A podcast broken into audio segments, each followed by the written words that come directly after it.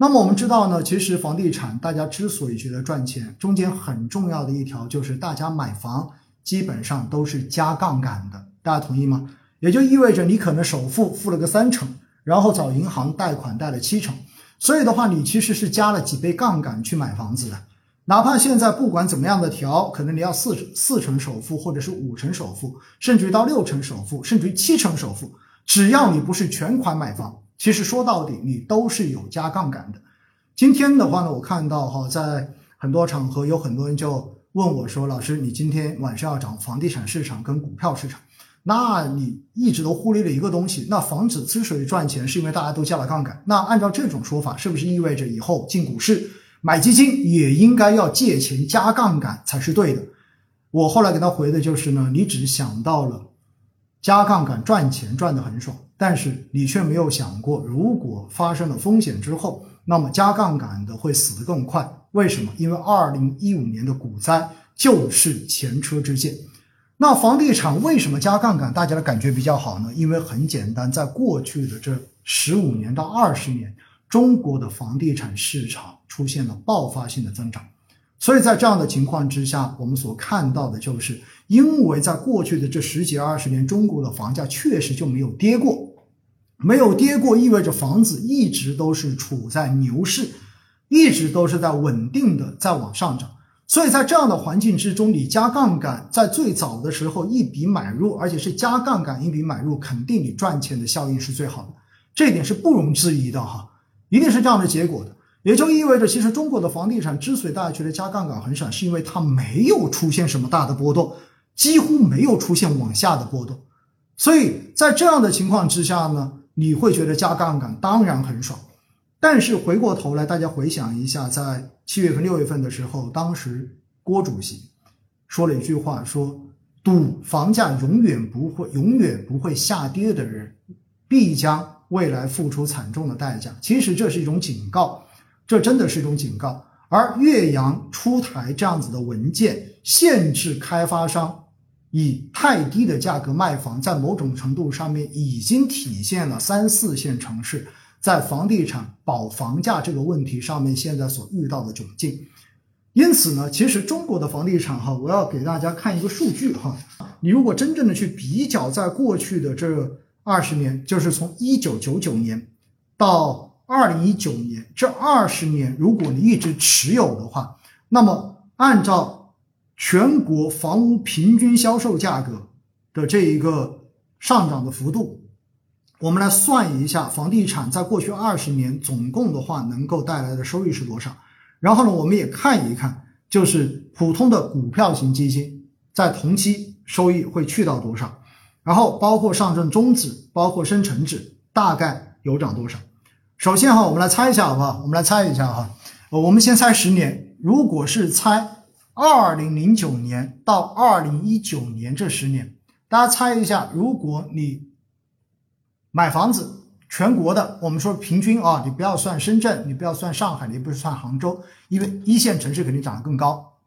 我们按全国的平均房价来算的话，大家猜一下，就是2009年到2019年，如果你持有10年房地产的话，大概能够赚多少钱？我看看，有人说5倍，有人说15倍，天哪！你们这平均房价全国的平均房价肯定没有这么高的我告诉大家，这个数字是 98.89%， 也就是接近翻倍 98.89%， 这是全国平均当然如果你放到北上广深、杭州这些地方的房价肯定不止这么多，对不对？大家说的这种4倍5倍都有可能。然后的话呢，在这10年中间，普通的股票型基金的收益大家猜一下是多少？也就是同样的2009年的12月到2019年的12月，普通的股票型基金的收益平均也是会去到多少？没有那么高没有那么高比房地产要低，是多少呢？是 85.35%， 其实是低于房地产的 98.89% 的。所以呢，从这一点来讲的话呢，在过去的10年，真的你一次性的持有房地产会比你一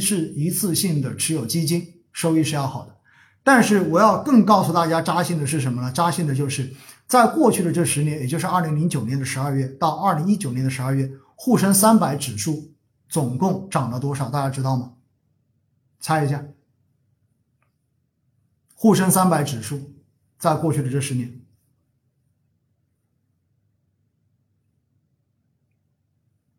，40%、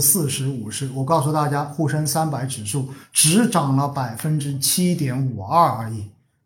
想不到吧？沪深300指数在09年到19年的12月总共涨了 7.52%， 当然在去年沪深300指数是涨得不错的，对不对？然后上证综指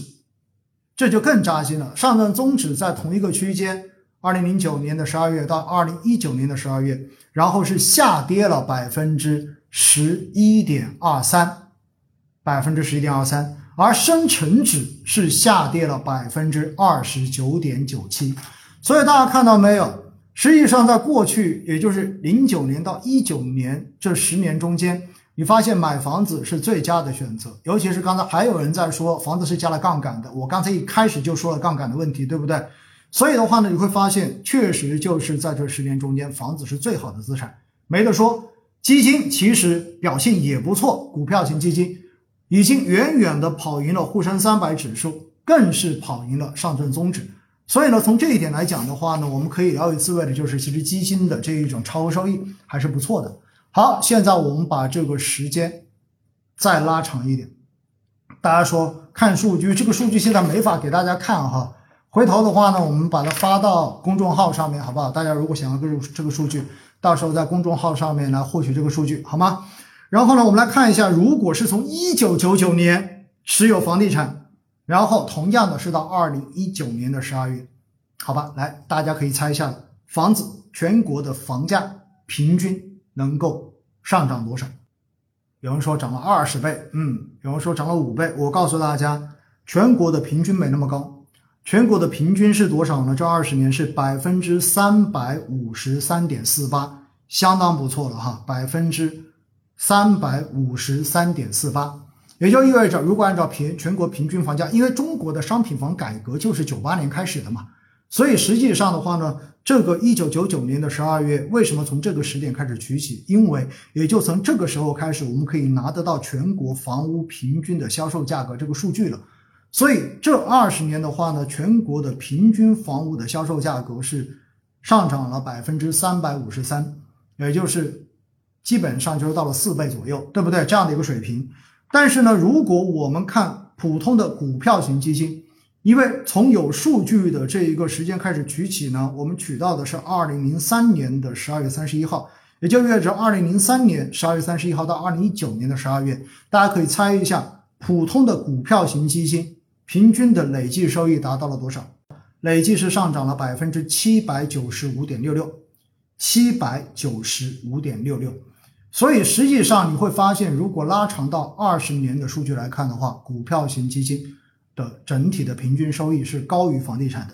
而与此同时，同一个区间，沪深300指数从可取的这个时间开始，从2002年的1月4号开始算呢，整体在这个区间是上涨了 190.83%， 赶不上房地产。而上证综指是上涨了 98.46%， 比不上沪深300，而深成指呢上涨了 169.17%。在这一点，在这3个指数看过来的话呢，上证综指表现是最差的。